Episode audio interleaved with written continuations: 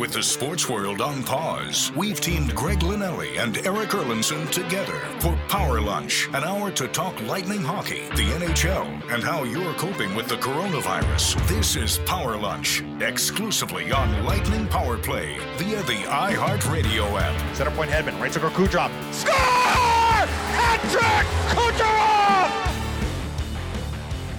Well, we might be getting a little bit closer to hearing Dave Mishkin call a Nikita Kucherov goal.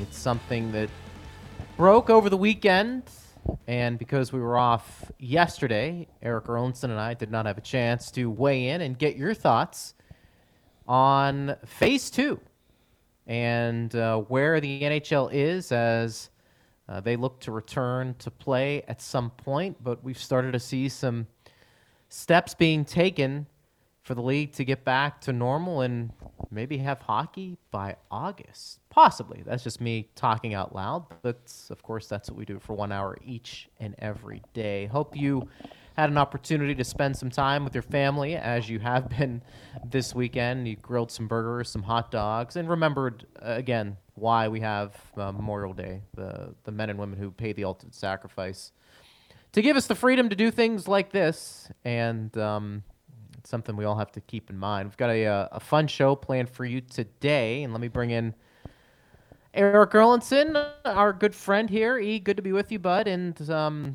lot of news came out the last couple of days, and we've got a big guest coming up in our next segment to discuss.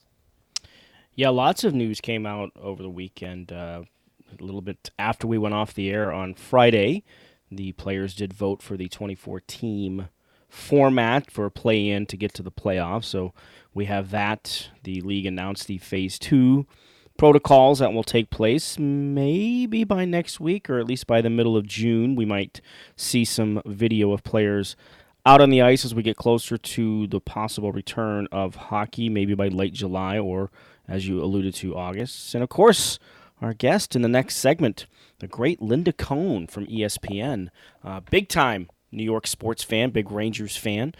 She'll join the show. We'll get some of her thoughts on the NHL's return to play format, as well as maybe some of the other leagues as well, to see where we were all at. So it'll be a packed show today, Greg. I don't think 60 Minutes is going to be able to contain it all.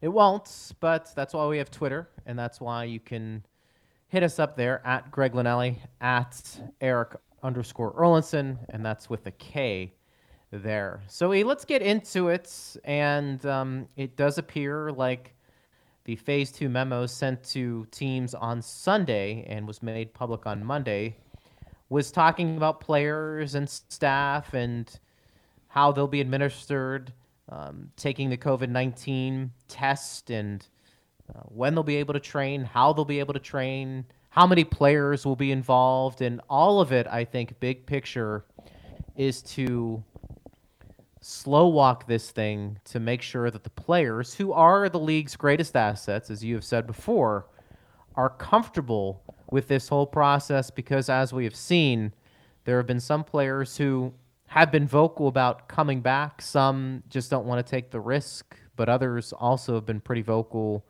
about time spent away from their family. And as we came to find out regarding the Lightning, is one of two teams who voted against this playoff format, 24 teams total, that it's more about the process and how you get there and how many teams are sitting idly by and not playing, as opposed to some of the lower seeds that are playing meaningful games early on. Yeah, let's start with that. Make sure everybody knows that the 24-team format, it's not a 24-team playoff.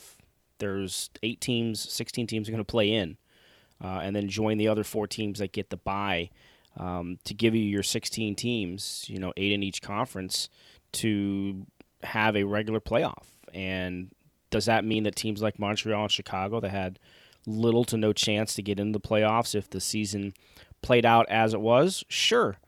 But the 24-team format, I think, because you had to find a way to make it fair for, say, a team like the New York Islanders, who were outside the picture when the league went on pause on March 12th, but had games in hand. How are you going to be able to give them a fair opportunity to get into the playoffs? And I know a lot of people had thrown around the 20 number 20 teams to get to a play-in and then a playoffs. But I think this 24 just is a more rounded number and makes it easier for this to all to come together. So that will be the case. The Lightning will be one of those four teams that get a bye. And in regards to the team voting no, I know that probably raised some eyebrows. Did it ever? Carolina was the other team that voted no. And to make it clear, I know both Alex Killorn come out and said this, and then I read a story involving Jordan Martinook, who's the Carolina player rep, who was on a call yesterday with some of the media in the Carolina area. Them voting no does not mean they don't want to come back and play. That's not what that means. They just didn't like this format, and from a Lightning perspective, they felt that, and it's a majority of the players felt that the team that they would play in the first round of the playoffs would have a competitive advantage because they will have already played a best-of-5 situation to get into the postseason. Meanwhile, they've been playing these games. The round robin, they would play games against Boston, Washington, and Philadelphia under this format. But those are, let's face it, they're not going to be anywhere near the intensity level that they need to be, or at least in theory, that's the way it would look. So that was the issue that they had with this format and led to the no vote. And in Carolina's case, they felt that they had done enough to establish themselves as a playoff team. They sat in that first wild card position when the league went on pause, and they felt that they had done enough to just automatically qualify for the playoffs, and now they have to go into a situation where they have to play themselves in. So that's why they voted no. Neither team said that they don't want to come back and play. That's not what the vote was about. It was about the format and what was maybe a fair and competitive situation that benefited them. Look, they voted selfishly, as we tend to do sometimes in these situations. They looked at it only from their perspective, and that's a big reason why both those teams were the two that ended up voting no. Yeah, and, it was interesting. The initial reaction on Twitter, and again, I think Twitter is probably about 2% of the population out there, so it's tough to weigh in on how the majority of Lightning fans are feeling, but at least off of Twitter, that's what we have to go off of here in some ways to get some of this information out. Felt like this was the Lightning making excuses and because of what happened last year, but I think when Killorn broke it down, at least for me, it made a lot of sense. All right, so they don't want to sit there playing games. And let's face it, what they've talked about the NHL is playing some sort of round robin with the top four teams.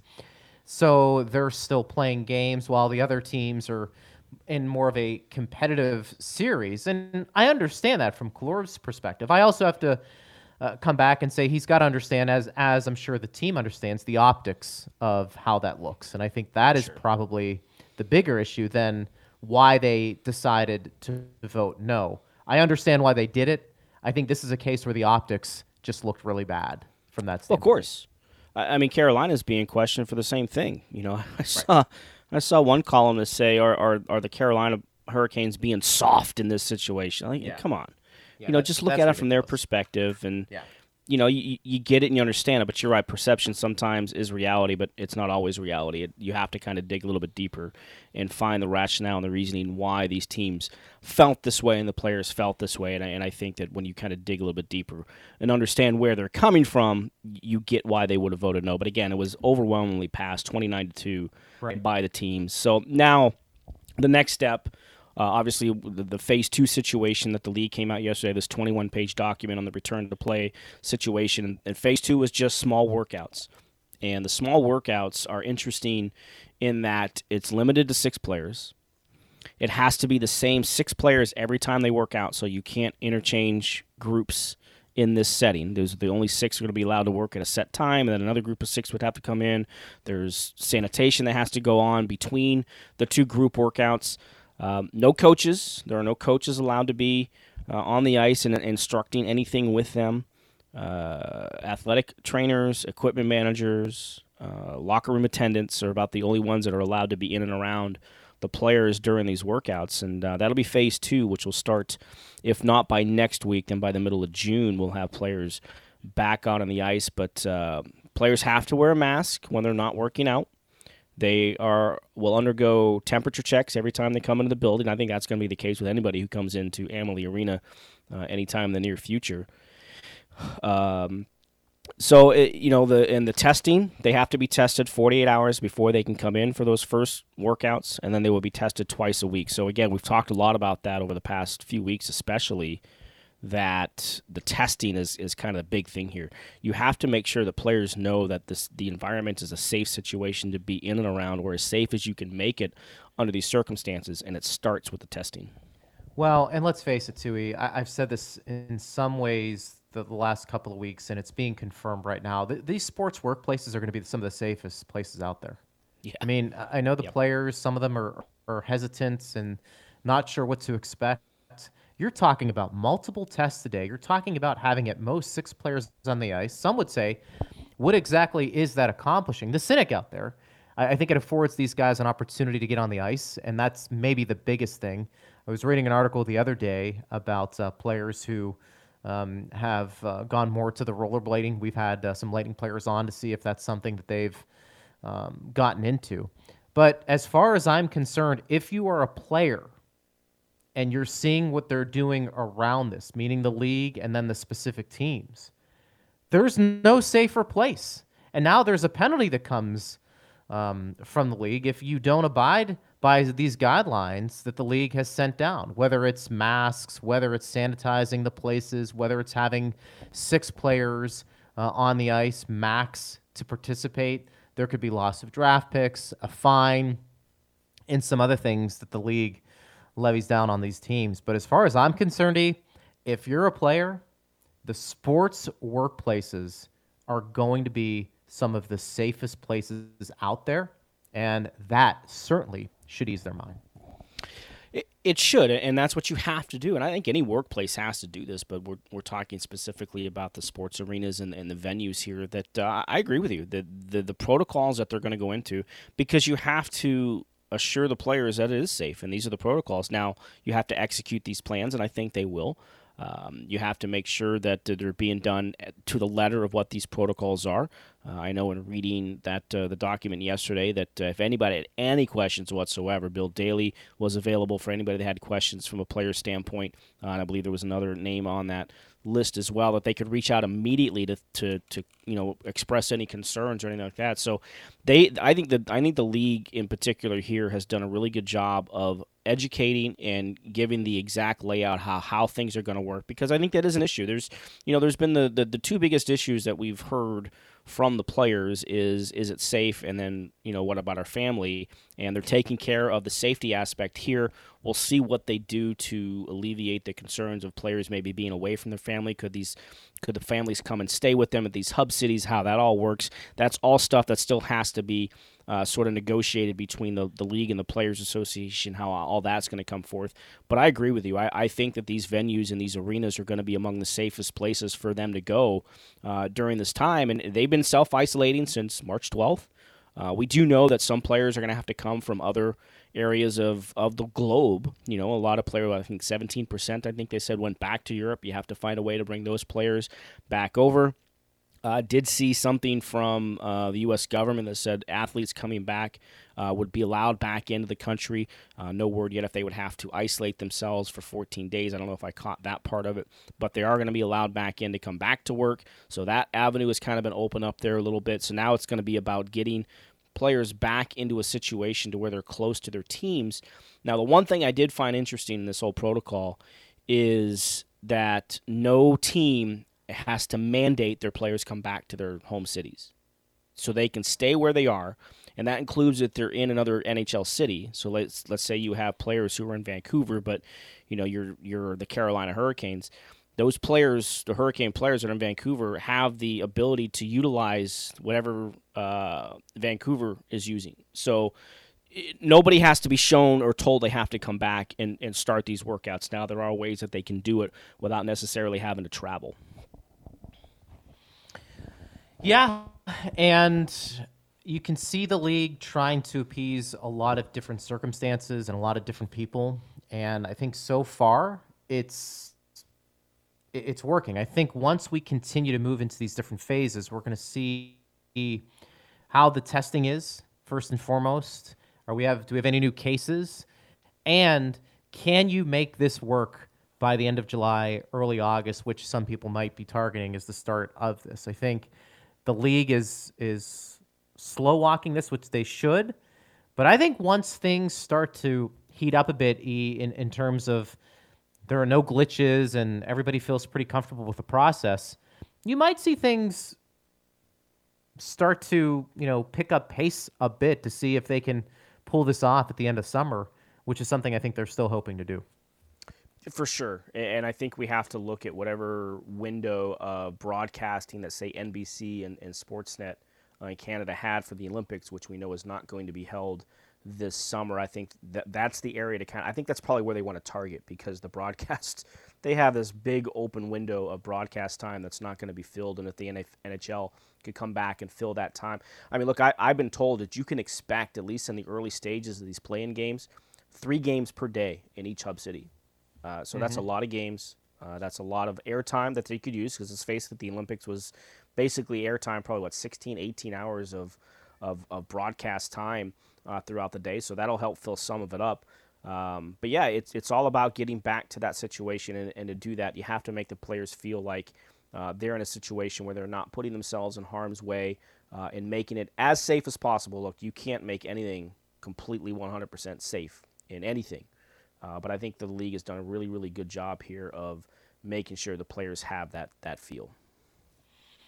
All right, Linda Cohn from ESPN. She's a legend, and we're glad to have her on. We'll talk about the league and where they're headed when we return. It's the Power Lunch on Lightning Power Play. The hockey world might be on pause, but Eric Erlandson and Greg Linnelli aren't. This is Power Lunch, exclusively on Lightning Power Play on the iHeartRadio app. All right, welcome back to Power Lunch here on Lightning Power Play. I am Eric Erlandson. He is Greg Linnelli, and we are thrilled right now to be joined by Linda Cohn from ESPN. Linda, we really appreciate your time coming on here on the show, and we have to ask, you're out in California these days. How are things out on the left coast? Yeah, first of all, thanks for having me on, guys. Big fans. How is it out here in the beautiful state of California? Well, getting better all the time. It's been a week since the beaches have been open and you can actually walk on the sand and things like that. Things I never took for granted, but some people have in the past, and it's great. So every day it looks better and better. And I think the news that we're hearing about our favorite sport also is getting better and better. So, the fingers crossed and thinking positive have helped. And as long as they do it safely, I'm all in. Well, what was your reaction to this 2014 play-in to playoffs situation that the NHL has, and what that might look like in obviously unprecedented times, but it's got some bite to it, do you think? Yeah, I mean, I didn't even blink when that proposal was out there. I'm like, let's go, and who cares about the rest of the regular season? Sorry. And the reason why the number I like 24, because as you guys know, even though Tampa Bay, a team that I picked to be in the Stanley Cup final this year, was sitting pretty, and they were one of the 4 teams with a bye, well-deserved.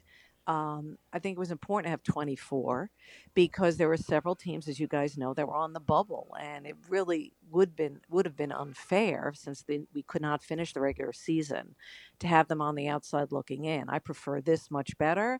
It also creates incredible buzz, and I feel Gary Bettman and Bill Daly are not going to rush to do this without doing their due diligence, which they're doing now. The process is a slow one maybe for some people, but we're into the so-called phase 2. So probably, I believe, early June, June 1st, what everything I'm hearing is that, 6 players at a time could be out on the ice doing various things, non-contact, and starting. And there's about 29, there's a 29-page protocol, 29 things has to be done for even phase 2 to work. But this is what we're looking at. And maybe then in July, we're going to get going. And teams like Tampa, it's really interesting. And I know you guys probably have gotten into this, but, all the reports are that only 2 teams did not want this. And that one of those teams was Tampa Bay. The other was Carolina. Carolina in their first round matchup is set to face the New York Rangers, who they went 0-4 against during the regular season. And they, you know, obviously Carolina piled up a heck of a lot more points than the Rangers, but I'm sure deep down they felt this was unfair to them, just being on the outside looking in of that top four.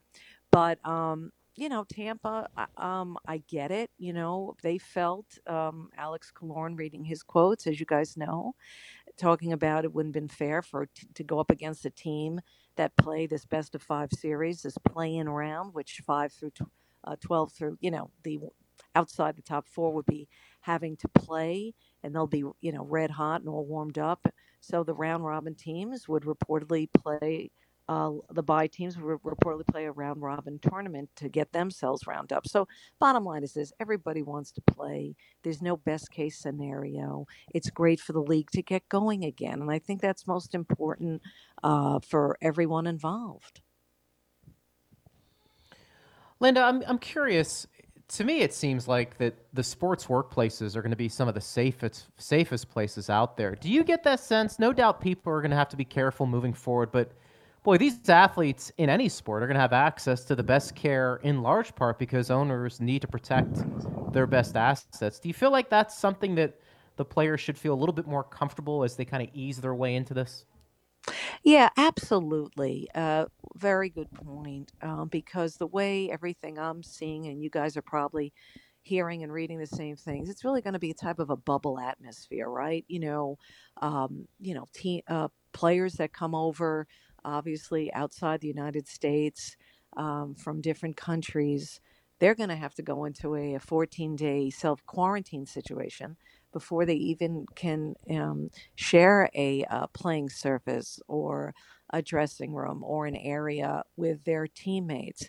But I feel if I was a member of the National Hockey League and if I was a player, I would feel good about, you know, just talking it out with my teammates and kind of getting as much education they can and inform, you know, be informed so they can make a good decision and know there was no stress involved. So, of course, they know they're probably being taken care of the best. They probably will be, unlike, you know, here, us mere mortals who have to kind of do things with the proper logistics.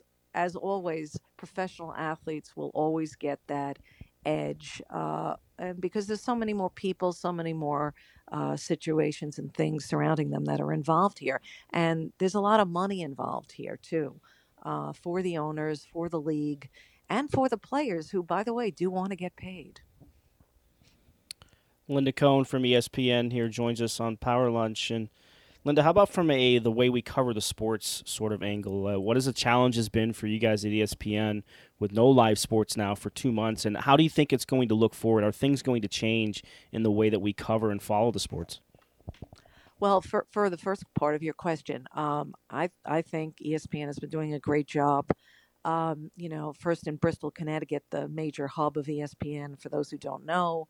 You know, sports centers, several sports centers, they've been going on and they have been creating content and they've been keeping all sports fans informed and doing, you know, the best job they can possibly do. As for programming, we all, you know, really sat down and watched as a family or by yourself or with your friends. Not too many friends. You know, The Last Dance, it was so great, got such great ratings. It was so well done, a fabulous documentary. So we probably, you know, and we're probably going to see more of that documentary type style programming, which we are with the fabulous 30 for 30s that ESPN does. Now, I'm based in Los Angeles. Our studios are not open yet.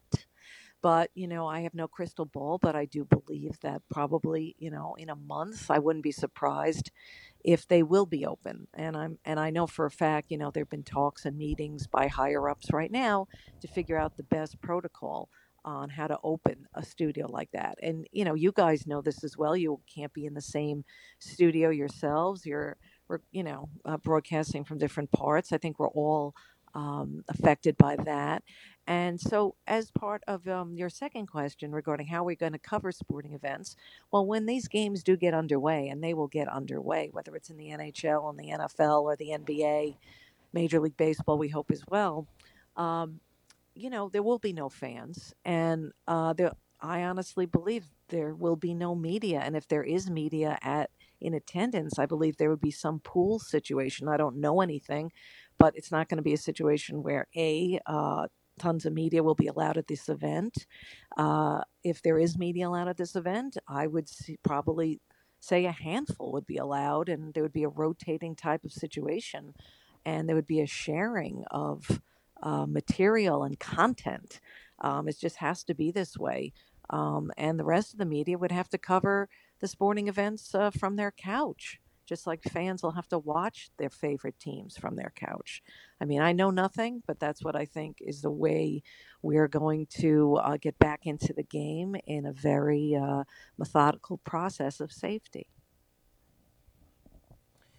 Linda, I'm wondering, too, what the new norms will be long-term for all sports. I mean, short-term, we understand there's going to have to be some sacrifices, no fans in the stands and certain social distancing. But do you get the sense that once this is put behind us, and I think in some ways people come to their senses a bit when they take a look at all the data and how much this virus is really affecting people, do you think there's going to be major structural changes to how people go to games or view games? Or do you feel like at the end of the day, it's going to come back to normal, whenever that is? I don't know when that is, but I do believe we'll get back to something close to what we had. It's going to take time, not because of anything I know. I'm not a doctor. I'm not a scientist, but I really hope people who are listening, and I'm thinking a lot of people are figuring it out now, that you really have to be educated and get your information regarding this and everything else when you think about it from different sources, and balance that out and get it from people who know, who sadly may be being censored right now. And I still don't get, and I still don't understand how this pandemic could have been politicized. And this is probably, to me, besides the horrific deaths and the situations in nursing homes where most of these deaths have taken place, and also, where a lot of these people who have passed away, it's just so sad because of pre-existing illnesses, and thus by being susceptible, having a poor immune system, they were easily able to contract, sadly, COVID-19, and it was a death sentence for them. But for those who are looking to remain healthy, stay healthy, and protect their loved ones, especially their older loved ones, I'm seeing now people are now educating themselves more than they were a week ago, 2 weeks ago, a month ago, 3 months ago. And that is a good sign. Linda Cohn from ESPN is with us here on Power Lunch. And Linda, you mentioned the Carolina could face the Rangers. The Rangers are a team that probably scare Carolina a little bit. You mentioned that the Hurricanes went 0-4 against them, but they were as hot as any team in the league when everything went on pause back on March the 12th. But between Mika Zibanejad and Shesterkin in goal, you like the Rangers' chances maybe against Carolina in that situation? Yeah, I think some people with Carolina like the Rangers' chances. Yeah. But, maybe some of the players. That's right, but you just never, you really never know, right? I mean, it's the Stanley Cup playoffs. I don't care what format it is. And that's another thing. I mean, throughout the decades of the Stanley Cup playoffs, the format, has changed at periods of time. So it's not like there should be an asterisk, by the way, on this postseason. It's just like, people down the road, your grandkids, your great-grandkids will learn that that was the year of the, coronavirus pandemic, and they had to change their format. But there should not be an asterisk, by the way. I mean, things happen. Life happens. And so changes had to be made. So I had to get that out of the way. But, who knows with a long layoff? What I love about this format, if they do end up playing it and there are no setbacks, is the fact that everyone starts on a clean slate, meaning most of these teams, I would probably say all but one maybe, and I can't think of the one right now, are healthy. Like, think about all the players. I mean, look at your captain, Steven Stamkos. He's healthy. He would not have been healthy if the playoffs started in the normal fashion. You know, in Colorado, you have, Nathan MacKinnon, another one.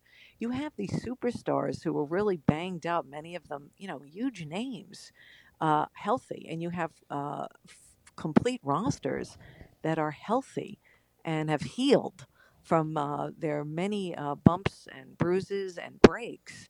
And that's why I feel it would be, a fair competition, probably the most fair and the most even of a competition, the Stanley Cup playoffs, that we've ever seen. It's a great point. And Linda Cohn joining us here on Power Lunch on Lightning Power Play. You know, Linda, you mentioned earlier about the Lightning and where they're possibly headed this year, a team that's been so close to winning the Stanley Cup. They've had really a couple of heartbreaks the last couple of years, and of course we know what happened last year. Do you feel like this team over the last few years has positioned themselves as well as anybody in the league in terms of fixing and figuring out the salary cap, getting high-end players signed to long-term deals, but somewhat team-friendly deals, and then drafting and developing well? It just seems like it's a matter of time before this team does eventually get a Stanley Cup with this core group. Yeah, I agree. I've always loved this core group. I've been all in. And yeah, last year wasn't fortunate, but that's what I was, to my earlier point about the Stanley Cup playoffs, how you just never know. But they were in a good situation. It was a learning experience for them. And you see great teams who eventually win the Stanley Cup go through learning experiences, certain core groups. I'm old enough to remember before your time, back in the day, the Edmonton Oilers with Wayne Gretzky on that team. And I grew up on Long Island. And every year, the New York Islanders just would have Wayne Gretzky's number and the Edmonton Oilers. And I remember, I think it was one of the, I forgot which one. It might have been the second Islander Stanley Cup or third. Probably second or third that they won four in a row. They beat Wayne Gretzky, probably the last one. They beat Wayne Gretzky, and that's what it was, the fourth one. They beat Wayne Gretzky and the Edmonton Oilers in the final, and they did so easily. And it was like that core group, that amazing team, if you look back on that roster back in the early 80s and see who was on that team along with Wayne Gretzky, they had to go through and find out how to win and figure it out, how to win the ultimate prize. And they had to get their heads bashed in, not physically, but just in all aspects of the game by the New York Islanders. And they came back the following year and then finally beat the Islanders and won the Cup. And I really believe that's where the Tampa Bay Lightning were headed. They were following that same type of path. They had the talent, but they didn't know the intangible of what you have to do to win a Stanley Cup. And I think they were finding that out this season after what happened last year. And that's really the first thing that comes to mind when I think about how close the Tampa Bay Lightning are and what this incredible ownership has built. Just incredible mix of stars and talent, young players and veterans. Yeah, there's that famous story, right, of Gretzky walking by the Islanders' locker room. And correct. The Islanders, rather than celebrating, they all had ice packs on their knees and everywhere. And he just kind of reflected and goes, wow, that's how hard they had to work to get that done. Maybe that's what we need to do. So definitely some reflection moments there. And maybe last year was going to be that moment for Tampa Bay. Maybe we'll get that opportunity. Hopefully we'll get that opportunity a little bit later on this summer. And we're just seeing, by the way, Gary Bettman is supposed to have a formal announcement at 4:30, exactly what the return to play elements are going to be. So we'll all certainly tune in for that later today. That's great. That's good. One of the things that I've been wondering, we haven't really talked about it much on the show, but how much do you think that this playoff is going to change maybe the way the game is played a little bit? Do you think that we'll see less scrums around the net that become so prominent in playoff play? I don't think you'd see anybody dropping the gloves in these situations. I mean, do you think in that aspect we might see a little bit of a different style of play from the players? Yeah, I don't want the game to change. I don't want the kind of play that we see in the Stanley Cup playoffs to change because of this. If I was a betting person, a serious betting person, I would – I would say it won't change. And by the way, we don't see a lot of fighting anyway in the Stanley Cup playoffs, thank goodness. You know, I feel probably the officials might be told maybe to break up the scrums a little quicker than normal. I think that might be a situation. And let's get on with the play. But, you know, I feel that it would be, for me as a hockey fan, longtime hockey fan, it would be unfortunate if the actual game, that style that we love so much, brute force and speed, changes. I get the no high fives, but, you know, you can fist pump with your gloves on, you know, I mean, all that. But I do feel that the game will not change considerably. And that would be a great thing because of this. Linda Cohn joining us here on Power Lunch on Lightning Power Play. Greg Linnelli along with Eric Erlandson. And, you know, it is going to be interesting when you talk about the parity in today's game. Every team, Linda, is going to be dealing with the same circumstances, having been off the ice for a considerable amount of time. But also, too, what I find interesting is just about every team is going to be healthy. So while maybe the play early on could be choppy, we do have an opportunity to see some really good hockey maybe late in these playoffs because, for the most part, teams are relatively healthy. Yeah, relatively healthy. And just, you know, let's figure it out. I mean, a normal postseason, right, is usually 2.5 months. It won't be as long this time. But if you just do the math, they might, you know, during the regular season, even though it's a different style of play, you really start seeing that great kind of hockey in December and January. And that's really where we're looking at. But yeah, I believe the teams will be rusty. I think the hockey will be kind of slow pace early on. Maybe that, you know, that first round or the play-in round, that best of five, you know, first game or two. But, you know, it is what it is, you know. I think I'm all for what we have never seen before, meaning whatever we get, I'll take, because I love the game so much, just like you guys, and I want to see it. And, you know, I'm anxious to see what kind of game's out there. But you're right, as I mentioned earlier as well, it's a level playing field. Everyone will be healthy, and that's refreshing because, you know, you don't want to see your superstars be half of themselves, a shell of themselves, when it matters most. And you want the proper, the not necessarily the most talented team, because a lot of times that doesn't win the Stanley Cup. Just look at the winners of the President's Trophy compared to if they went on to win the Stanley Cup. That doesn't happen a lot. You know, I'm just anxious to see whatever game it is. I'm ready for it. I want it to happen. And I'm really excited that Commissioner Bettman is going to have this press conference and let everyone know instead of us speculating about it or hearing things. And let's get the show on the road. And we're also hearing, you know, from other sports, great things in the hard hit areas of New York and New Jersey, that their places, their stadiums, their arenas, and you think about the NFL season coming up, and it's a big one in Tampa. And full disclosure, even though I make it well known on Twitter at Linda Cohn that I love Tom Brady, so I'm very excited for the Buccaneers season and what he will bring to that team. So, you know, we're starting to get that electricity and that buzz about the NFL, as well as stadiums and protocol, and governors are, you know, saying, let's get this going. Let's get the phases going. And because bottom line, guys, it's money, you know, money, money, money, money. And that's why when everyone has always asked me, you know, is this going to get going, whether it's in the NHL, NBA, you know, MLB, or of course, NFL, who makes the most dough, it's happening. You know, they're figuring it out. They're smart people running these leagues, and we're going to see it. And we're going to see a product no matter what it is.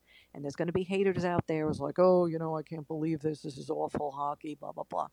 That's not going to be one of me. That's not going to be me. I'm going to love whatever they put on the ice, considering these amazing, challenging circumstances. And I will applaud it because it's really big for these players. Even though they want to get paid, you know, health is first and foremost with not only them, but everyone involved. And for the fans too, right? Like, like we're just dying for something on TV just to kind of watch. I mean, I've been watching the German soccer league, and I'm a soccer fan, but I've been watching that, and that's been interesting to watch.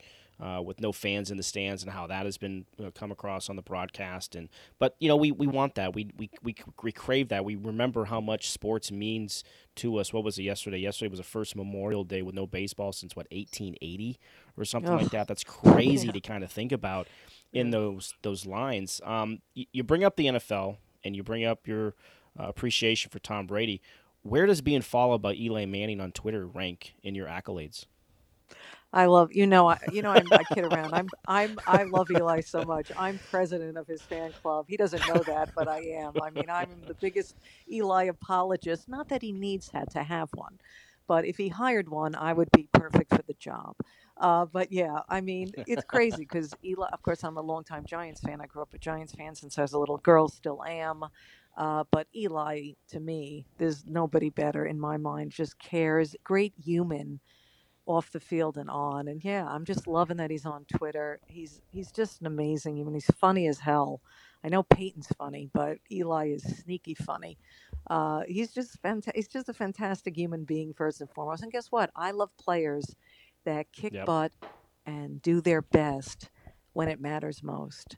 And to block out all the noise, when you're an NFL quarterback in New York State, in the metropolitan area, like he had to block out and just go about and win 2 Super Bowls against the best team in football, against the so-called genius who runs the New England Patriots, to me is amazing. He saved his best for when it mattered most. And you know what? It's fabulous. So, and then Tom Brady is just, what can I say? Even though Eli beat him twice, he still is the GOAT, and he's great, and he's going to be fabulous with the Buccaneers. It's just great. We've seen a Brady, by the way, that his personality now has been allowed to come out since he left the Patriots. I mean, when you go on Howard Stern and then you're funny on Twitter, that too is great. So those are my 2 favorite quarterbacks on Twitter and off Twitter. Linda, last question for me. You mentioned Eli and Peyton being funny. I'm curious, through all of this, we've kind of seen, the NHL players, their personalities come out a bit. Do you think that's something that the league should try and push a bit more to kind of see some of the real personalities in this game? And do you feel like the more we see it, maybe the better the game will be off the ice? Yeah, I've always thought that. I mean, personality, having personality, showing off personality, as long as it's genuine, not something created on social media. It's one thing doing, when I mentioned like on Twitter, because those 2, getting on Twitter was a big deal when Tom Brady did, and now recently Eli Manning. But when you're, on TikTok doing, videos that you're rehearsing, that doesn't do it for me. There's so many of these players that are so genuinely funny. I'm talking about in the NHL. I'm just thinking about guys. I mean, you guys know from the Lightning, who's probably the funniest guy on the team, but there's always like a handful of really funny guys on the team that are just real, not phonies. And I think of like one of the guys, he played for the Rangers for a short time, wish he still was a Ranger. He's on Florida now. Keith Yandel is one of these guys. He's just a funny, good guy, but we don't know it. You don't know it nationally. I mean, you see certain players that are propped up as so-called funny guys and creative guys. But I do wish the NHL would do that with, many of their players. Now, we're not going to get, stand-up comedy routines from Sidney Crosby and Connor McDavid. Those guys are not funny, per se, that we know of. We'll leave that to P.K. Subban. What? What'd you say? We'll leave that to P.K. Subban. Yeah, he's the guy that has mastered the social media and all that with his TikTok videos, which is fine, which is great, but can we have more than PK? Because I know there are more out there, so I think we should have a little competition. I mean, that's what should have happened besides these TikTok videos with their significant others. Should have a little stand-up comedy routine in their respective living rooms, see who is the funniest NHL player. I would have been totally locked into that. Well, we'll have to throw Alex Killorn into that, because I don't know if you checked out any of his Doc Talk series that he's done. He takes his jet ski around the waterways and the canals in downtown Tampa and pulls up to the docks of Steven Stamkos and Ryan McDonough. He's trying to get Tom Brady on the show because Brady is in that area now. He passes by every time. So that's one of the things we've seen. Because Alex Killorn, you're right, he's one of those guys on Tampa that doesn't get that sort of notoriety for being a funny guy, but he really is. You know, he's the Harvard guy. If I'm not following him already, I'm going to follow him in any of, in any of his social media platforms now that you have said that, because, yeah, he's the kind of guy right up my alley, besides being a great player, my goodness, on Tampa Bay. By the way, he was on my fantasy team when it suddenly came to a stop, also on March 12th, Alex Killorn. I just want to make clear of that. I will. That's fantastic, and that's great. And I can't imagine why Brady wouldn't want to go on. I mean, you got to make friends with fellow Tampa Bay professional sports athletes and players on each team. And I think Brady's doing that. I think he has to. Yeah, I wouldn't be surprised once we get going here with this 2014 playoff when the, Lightning get involved after their round robin thing. I wouldn't be surprised if we see Tom Brady from his living room, perhaps watching a Lightning game. And then someday maybe watching them in person. I could see him totally embracing it.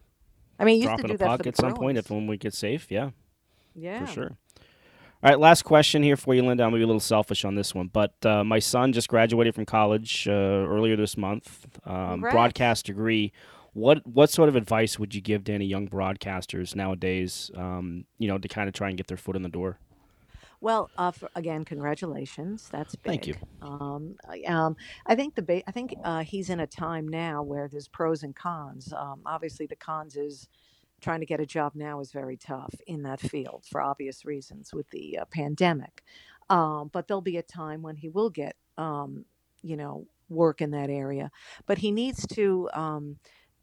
He lives in a good time. The pros is that he can really hone his skills with, he has so many social media platforms he can use. He can, have his own channel on YouTube. He can do things. He can create his own little, platform, his own little, I'm using it as an example, but his own little barstool sports, if you know what I mean, of just, doing highlights or, commenting on funny pieces of video or showing off his skills in something that he wants to do. Or if it's sports talk, like his dad, then he can hone his skills and do that and really, start recording himself on his iPhone or wherever, or, just so he can get better while he sits here and just constantly pound, all the job channels, Indeed, LinkedIn. I mean, my son graduated a year ago and he was working. And now because of this pandemic, he's looking again for work. And he was in PR and communications. He interned for several teams, the Steelers and the Penguins, as an internship in that area. And, he's looking to branch out. Can he have his own radio show? Perhaps, but maybe not now. So now he's looking into sales. And so that would be the other thing I would recommend because of the situation we're in. Maybe your dream job won't happen for your first job, which usually it doesn't for most humans. But you might want to have him broaden out and look at different areas so he can have something solid on his resume.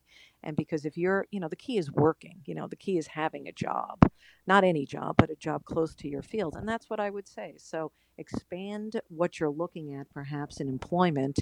And then two, in your downtime, just hone your skills and get your talents out there using social media. All right, Linda, well, we can't thank you enough for your time. I really appreciate you joining us here on the show. Continued health to you and your family, and look forward to seeing you back in the studio on a regular basis when we all can kind of pass this on the other side. Sounds good to me, and same to you guys. Thanks for having me. All right, thanks. Linda. Linda Cohn there from ESPN joining us, and that was a fun conversation. We appreciate her time. Just really cool to talk to Linda, wasn't it? Well, it's somebody that, you watch a lot, especially somebody like us, and more so me, not you, because you're a lot older than I am. But I thought about that when she said before your time about the Oilers. But I mean, I grew up watching Linda Cohn. I mean, she was a staple. She is a staple at ESPN, and it's always really cool too. when you have a guest that sounds just like they are on the air. Yeah. Like she sounded exactly the way she does a newscast or a sportscast, which was tremendous. So that was a lot of fun. That was a lot of fun, and huge hockey fan.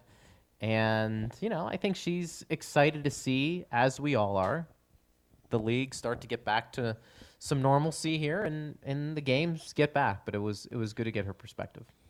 Yep, that was always good. Speaking of fun, have you downloaded the latest Block Party podcast yet? This week, Seth Kushner is joined by Lightning forward Blake Coleman to discuss how he found out he was going to become a father, the toughest goalie he's ever faced, and if he knows how many games he's played with the Lightning, how he's staying in shape, and, of course, pickle juice. This episode comes out tomorrow. Anywhere you listen to podcasts, just search for The Block Party with Seth Kushner and hit subscribe. All right, let's go ahead and take a break. You're listening to the Power Lunch here on Lightning Power Play. I'm Eric Erlandson. He's Greg Linnelli. We'll wrap things up when we come back right after this.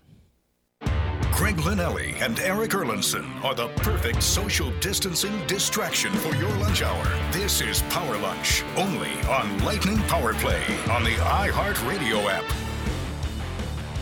And welcome back to Power Lunch here. I'm Eric Erlandson.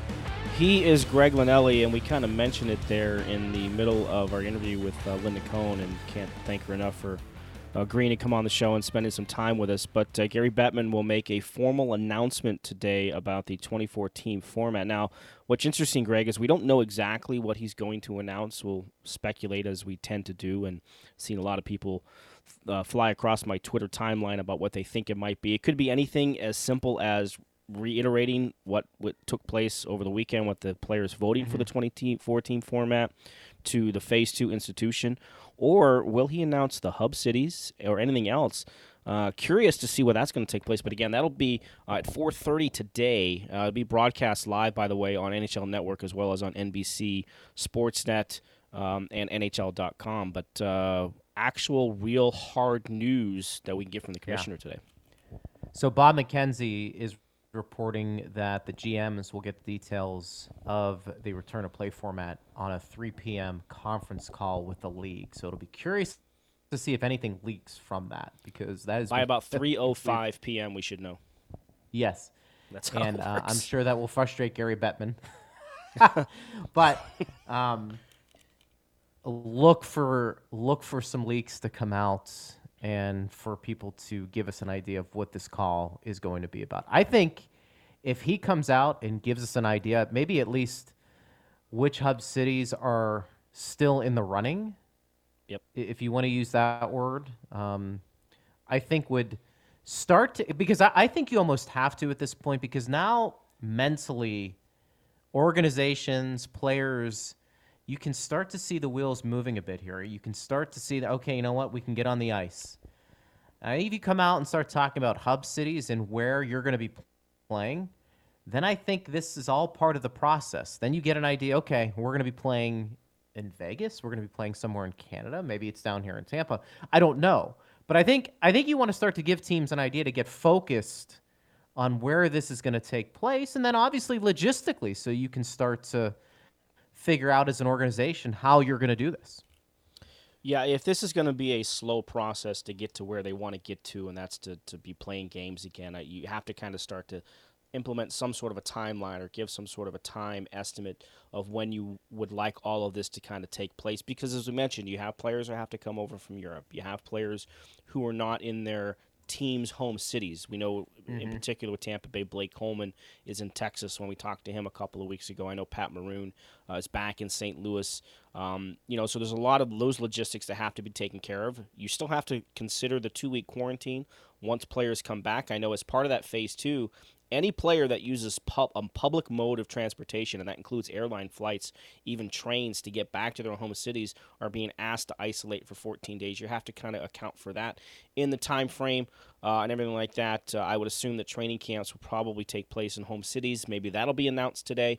But a lot of stuff to kind of look forward to here. And I can tell you too, Greg, from what I understand, we know that the two-city hub is probably the most likely scenario, and any team that's a hub city has to be able to house 3 teams inside their building. Sorry, six six teams inside their building for three games, the potential that you're probably going to have three games played per day, at least in the play-in situation. So that probably opens up more likely scenario for, you know, a Vegas with their new building there and how big they have, and they can accommodate that much. And Edmonton is in that situation. Again, a newer building that can accommodate more. I think those are the two potential cities that we've seen. We even saw over the weekend, L.A., all of a sudden now is a potential city because, you know, you have the hotels right next to the Staples Center. There's actually an underground walkway that you can get to from those hotels to the Staples Center. So a city that maybe we hadn't even considered before now is potentially a hub city. So lots of moving parts. But you're right. You have to start to give some sort of a time element on this. And Pierre LeBrun maybe trying to caution everybody. This came out probably about a half hour ago. He said, again, let me repeat myself. The format is just the first step. So many more hurdles to overcome, more negotiations needed between the NHL and the NHL Players Association over hub cities, testing, protocols. The format is just step one. No guarantee yet that the 2019-2020 season is completed despite best intentions. And that's... I think we all assume the league is coming back, but we probably in the back of our minds have to keep it there that, you know, there is always the chance they just cancel it. I think if they do, it'll be somewhat of a shock, but, you know, they're getting all the data available. Yeah, and, you know, there's a lot at stake. And, again, as long as you can do this the right way, if you have the protocol set in place, look, the 2014 announcement was just that. That's just the format. Now there's so many other things that have to be negotiated and worked with. You know, we mentioned the family situation, and a lot of players have expressed interest in not being away from their family for 4, 6, 8, 10 weeks, whatever it might end up being. How does the league handle that? How does that get negotiated? Revenues, all that kind of stuff is still there. But at least there's an outline now, right? Like that's just, we have an outline now. Now it's kind of work with it. How's the wording going to work? And that's all part of the negotiation process. I understand the caution. And Pierre has been one of those guys going back to late March who said he didn't think the league would come back at all. You know, I understand the caution there, and that element is certainly still there. I just don't think that's a likely scenario. I think that's a remote situation. I think the league comes back and they play games no earlier than the late July, probably more along the August timeline that you've talked about. Yeah, it's a good point, and it's something we're going to continue to monitor here on Power Lunch on Lightning Power Play. All righty, that's going to wrap it up for us today. We have any loose ends we got to tie up here, or we good? Nope, although we just did confirm that Rick Peckham will join us on the show tomorrow. Ooh, so Fox Sports Lightning TV play-by-play boys, Rick Peckham will be back with us tomorrow. That'll be a lot of fun, so we look forward to that. If you want to hit us up on Twitter, please do. At Greg Linnelli, at Eric_Erlandson. Thanks to Steve Versnick, and E, thanks to you. Great job, as always. Thanks to you for listening. We'll do it again tomorrow, noon to 1 on Lightning Power Play.